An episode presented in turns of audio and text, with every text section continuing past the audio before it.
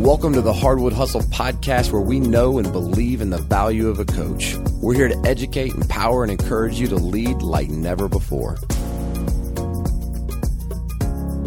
Coaches, today we go deep into this conversation of accountability. As we spend time working with teams and working with coaches, accountability continues to get brought up in all conversations about getting our team to perform at a higher level. We're constantly trying to figure out how to have our players hold each other accountable better and more frequently, and uh, creating a culture of accountability, recognizing that without it, we run the risk of slipping or falling back. So we are so intentional to try to create this. And I certainly am uh, a proponent of accountability and the need for it. But we begin to discuss something a little different in today's episode, a different thought process, and maybe viewing it in a different perspective. And I think this conversation could open your eyes to a new way of approaching accountability that could truly help your team in incredible ways take notes on this, lock in, be open minded on this particular topic. I think it has the power to change things. I know it certainly has in my life as well as TJ's perspective as well. So, without further ado, let's jump in and we hope you enjoyed this episode on accountability and a new way of looking at it as a coach. TJ, this topic of accountability, there's so much focus on it. Everybody wants to pick up anything and everything they can about how can we create an environment of accountability within our team. We desperately want players to hold each other accountable. We want them to be willing to be held accountable. We talk about the standards to which we need to hold each other accountable to. And, and all of this is focused on improvement and, and helping watch over each other's behavior. You know, we, we discuss strategies, TJ, on how to best hold each other accountable. And the most effective ways to deliver those messages, how to build relationships. We've often talked about this on the show, where we can build those relationships, helping give us permission, you could argue, to hold each other accountable. We've used phrases like, um, we want to be able to make enough deposits so when we need to withdraw, we have something to withdraw from. Essentially, when we need to hold them accountable, we can. We strongly desire to have a team that is willing to be held accountable and that are willing to hold each other accountable.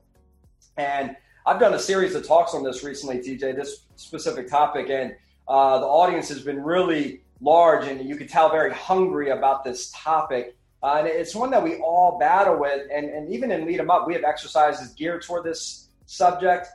But the more I've studied it, the more I think there may be a, a more effective, a more positive way to get the results that we are hoping accountability produces. Uh, but before I get there, just just in general, TJ, your general thoughts about just accountability and the the need to hold each other account- accountable. And, and trust me, I'm not saying accountability is wrong. I just think there may be a better option for us to kind of focus our attention on. But what is your general thoughts on accountability?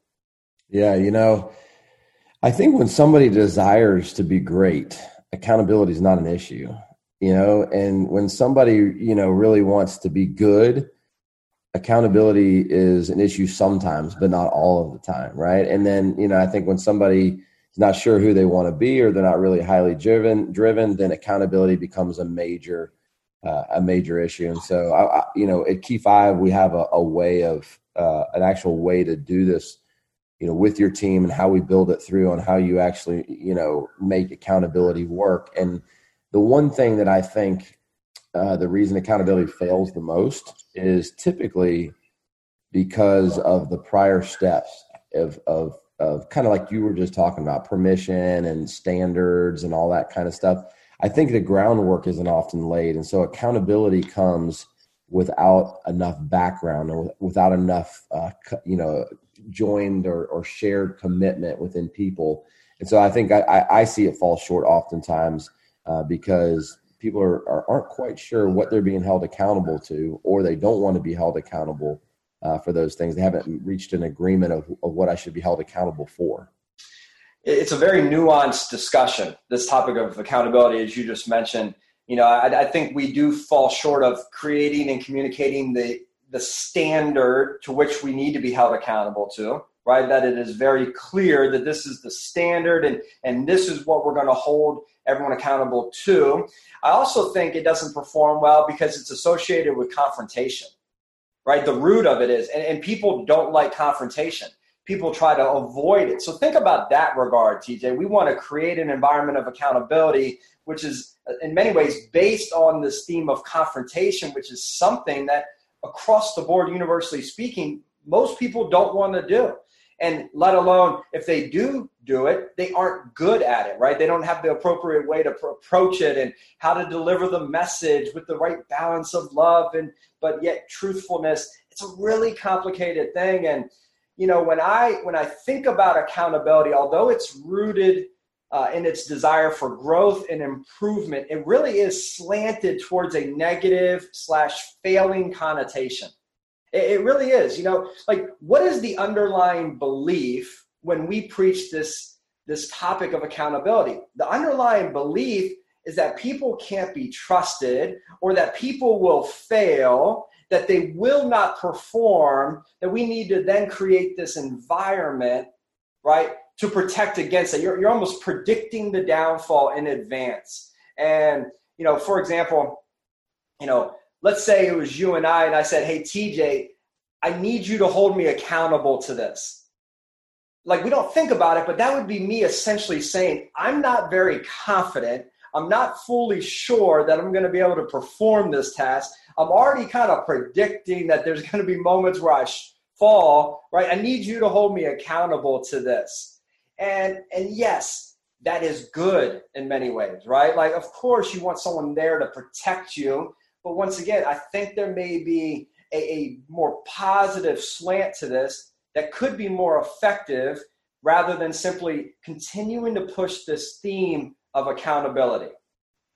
Yeah, you know, I think about one of the quotes we use in our program all the time and to try and drive home accountability and, and we say it's always the fault of the better player.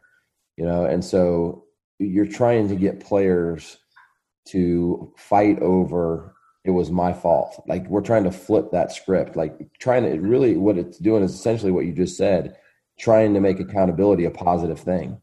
You know, like I, I am the better player. I know better. I can do better because accountability is so often taken as a. And, you know, I have a thought on why accountability is, is taken negatively so often. And I think it's because it's one of the more poorly modeled things in our society. and It's one of the more poorly modeled things within athletics and sports. You know, like we typically don't see um, a coach held accountable in a lot of areas until they do something really stupid. You know, they take some money or they do, you know, like, but they're not typically holding themselves accountable. If you know, if I demeaned a player today, like that's unacceptable. But no one's really holding them accountable for doing that. And so I, I think as a coach, what we can do is model that much better for players. Like if we show off the highest level of accountability when we make a mistake, when we do something wrong, then I think it sets the tone for an atmosphere of better accountability.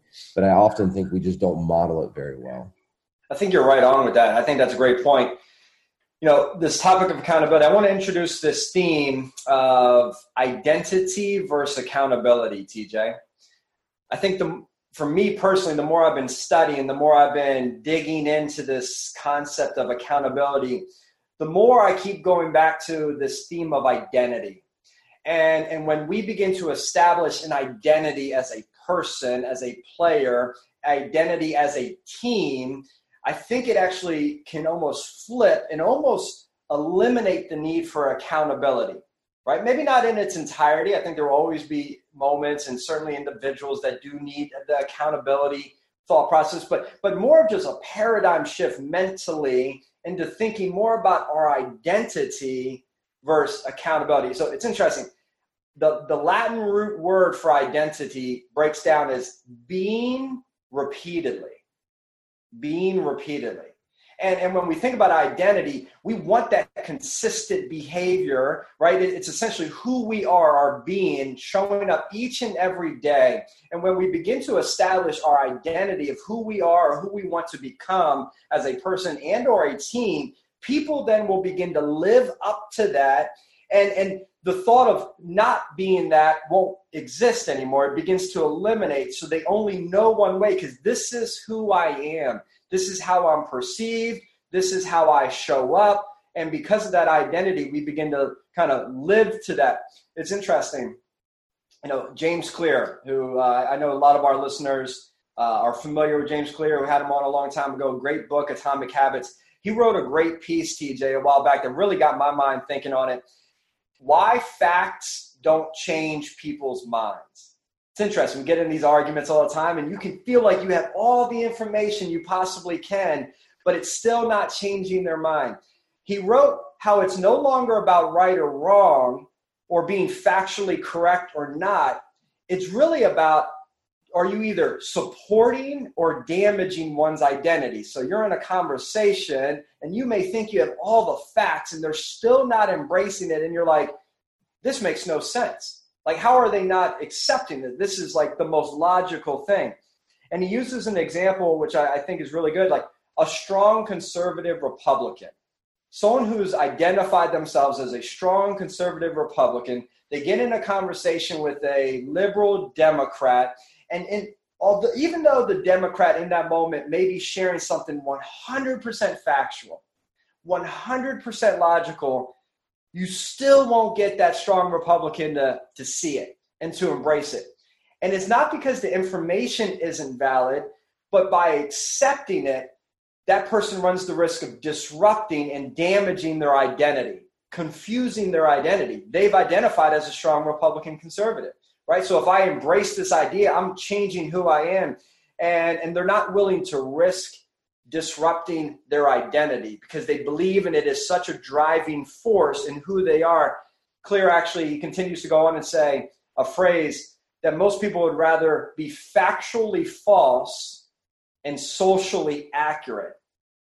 So, in that regard, like the social aspect of it, people perceive me as a Republican, conservative you know, I don't want to disrupt that, you know, change that identity. I'd rather be factually false, but yet accurate as it relates to my standing and place in society.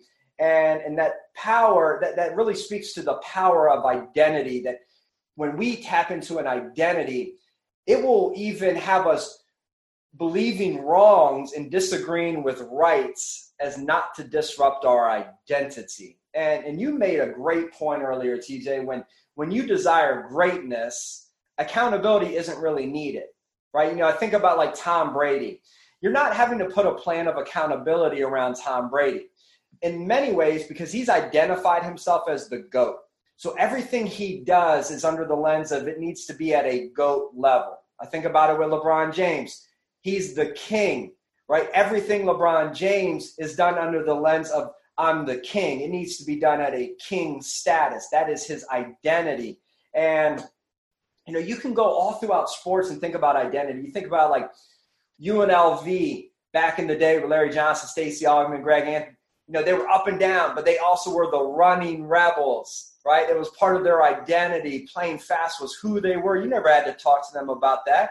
Memphis back with Zach Randolph and Gasol and Tony Allen, they were grit and grind they were toughness. That was their identity. And they you if you came into the Memphis environment, the, you didn't need someone to hold you accountable on toughness. That's who they were, right? You just knew that's what you were going to get. I think about like Magic and the Lakers back in the day. They were fun, up and down, making plays because they were showtime, right? Their identity communicated as such.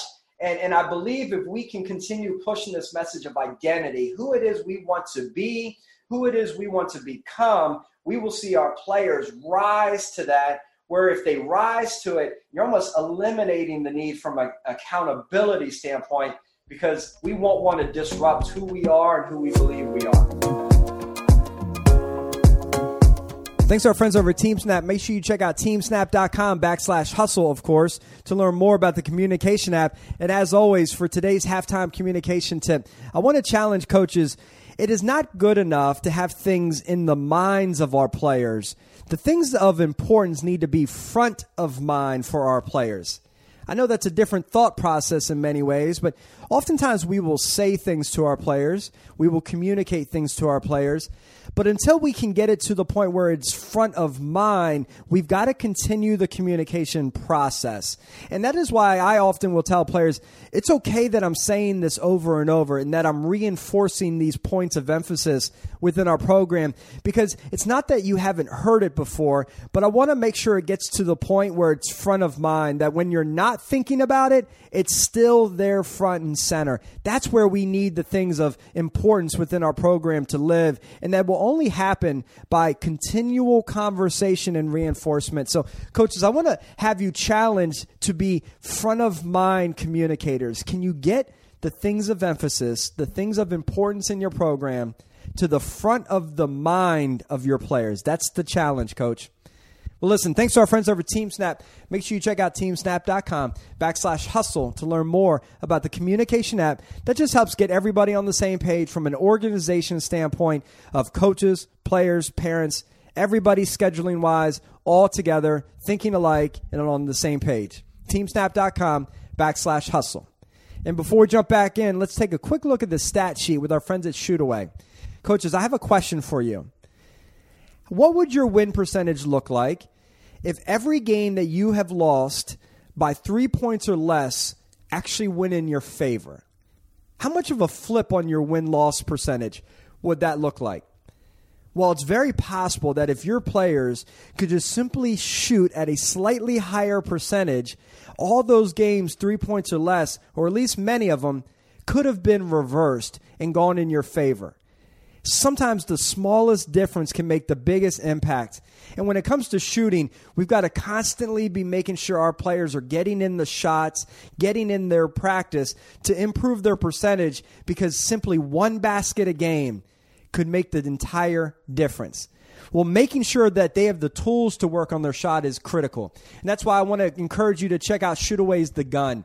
Figure out what it is going to take to get you a gun, one of their Shootaway guns in your facility today, because I believe it could help improve the percentage, which then could put more wins for your program. Check out shootaway.com to learn more.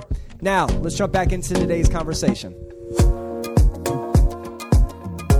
Yeah, no, I think that's a wonderful, uh, a wonderful point. I, I, I never thought of it that way, but it is true. When you do have that identity, you rise to that, and I think that's one of the things we can do as coaches is encourage people to rise to a particular standard rather than think of it in terms of you know, hey, here's where you didn't. Here, accountability is a negative thing because accountability helps King James and the goat to rise to that they have their own level of accountability. Two things I thought about, you know, it, if you were to not just kind of go along with what, uh, you know, changing your identity, for instance, the Republican Democrat, you know, obviously I could go vice versa. You're in that situation.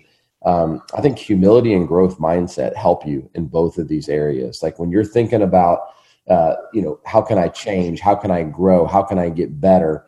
Then you're typically wanting to hold yourself accountable. And when you have humility, you're open to being held accountable. And I think those uh, when I when I think about people that are very accountable um, and that model it very well, I think of people that are humble, and I think of people that desire to grow with a growth mindset. And so I think those are two things we can implement in ourselves if we want to be accountable, if we want to model accountability better. And to your point, which was a, a fabulous point, is I think a higher level of accountability is identity you know, I think it's almost even above accountability. Yeah, you know, we we push pretty heavily at lead them up, like having coaches give gear, give little swag on lead them up to their players as rewards and prizes and things like that. And I've wrote a blog about this. We don't mark up our gear or our swag to make any money on it. Okay, uh, we're just simply wanting it to get into the the hands of, of our, the coaches and players and then specifically the players. And and I wrote the blog saying the reason we want this to happen, that we want people walking around with lead them up shirts, that we want them walking around with lead them up stickers, and you know we build a lot on the green team that we want them to walk around with the green verified stickers. Because it begins shaping their identity right? They begin to identify as this leader as this person who has been identified as a leader by their peers and by their coaches and when they begin to believe in that identification, the, the greater embrace of that person they will become. You know, and this happened in my own life. You know, a few years back, I became really good friends uh, with a guy named TJ Macedas who owns that company Walk in Love. And you're familiar with that, TJ, because, you know, I think I've passed some gear over to you. About five years ago, when I got introduced and kind of came on board in the sense of wanting to help him grow his business and promote it, I began wearing just so much incredible, inspirational, positive gear, right? Iron sharpens iron, walk in love, shirts that say shine, grace, all these different things. And, and I'll be honest with you, TJ, it was, it, and, and I'm not exaggerating this in the slightest bit, it was one of the most powerful, life changing uh, things that I've experienced. It changed my identity. It started shaping who I was and how I behaved because every day I'd go out with a different walk in love shirt that had a message. It generated conversation. People began looking to me, oh, iron sharpens iron. They would they'd take a photo, they'd see that phrase somewhere and they'd send it to me like, oh, I thought you'd like this. This made me think of you. It started feeding this identity that even more than ever that I wanted to be that person that would walk in love, that really sharpened other people. It played into it. And and before you know it, after you get enough people commenting to you and asking you about it and you know embracing it you begin to see i'm that guy. I'm, I'm that guy. I'm that guy that wants to sharpen other people. I'm that guy that does walk in love. And before you know it that's that's who i am. You don't need to hold me accountable to not walk in love. I am the walk in love right? You know that that type of thought process it had a huge huge impact and it, you know it changed my life. And, and it's interesting. That's why we want the lead them up aspect, like just using that as a specific. Wear that, players. Be proud of that. Put that on your computer. Let people know I'm a leader, right? We did a recent thing called the Green 13. We identified 13 players that kind of performed above and beyond that went through the Lead Them Up program this past year. Called them the Green 13. Green's a big kind of theme that we use. These kids got hooked up. They got free Chick fil A for an entire year. They got all this swag. And I told him, I said, listen, I want you to be proud of this. I want you to let people know that you just won this honor, right? That you're part of the Green 13, that you're a leader. Not because I wanted them to boast about it, not because I wanted them to give praise to lead them up through the process. I want them to begin identifying as that special leader because the more as they identify it, the more they'll step into that role and become that person. And it's why, like Sam Allen always, he lives on the I am statements right? We talk about the daily priming, the I am statements each morning. He comes up with an I am statement. He's basically feeding his identity. This is who I am, who I want to be. He doesn't need to worry about accountability because he has his sights set on the forward about who he wants to become. It's really, like I said, the more I've read about it, the more I, have really moved my focus to who do we want to become and less about like, let's put the protections in place to avoid you falling, but let's think forward. Let's move forward and you know have that mindset from a growth perspective. Yeah, no, I, I agree with you. I think you know I think that can be a step process for coaches with players that don't desire that. When I think of you and I think of Sam and people like that, obviously growth mindset people that want to be great that are desired that way. I think in coaching we come across so many players that um, for whatever reason they've never thought in those terms. I think probably just not knowing, not having access to the knowledge, and so the process becomes much more important in helping them to identify. Because so oftentimes I come across players who had a really bad home life or really bad whatever, and so they just strictly identify with how they play.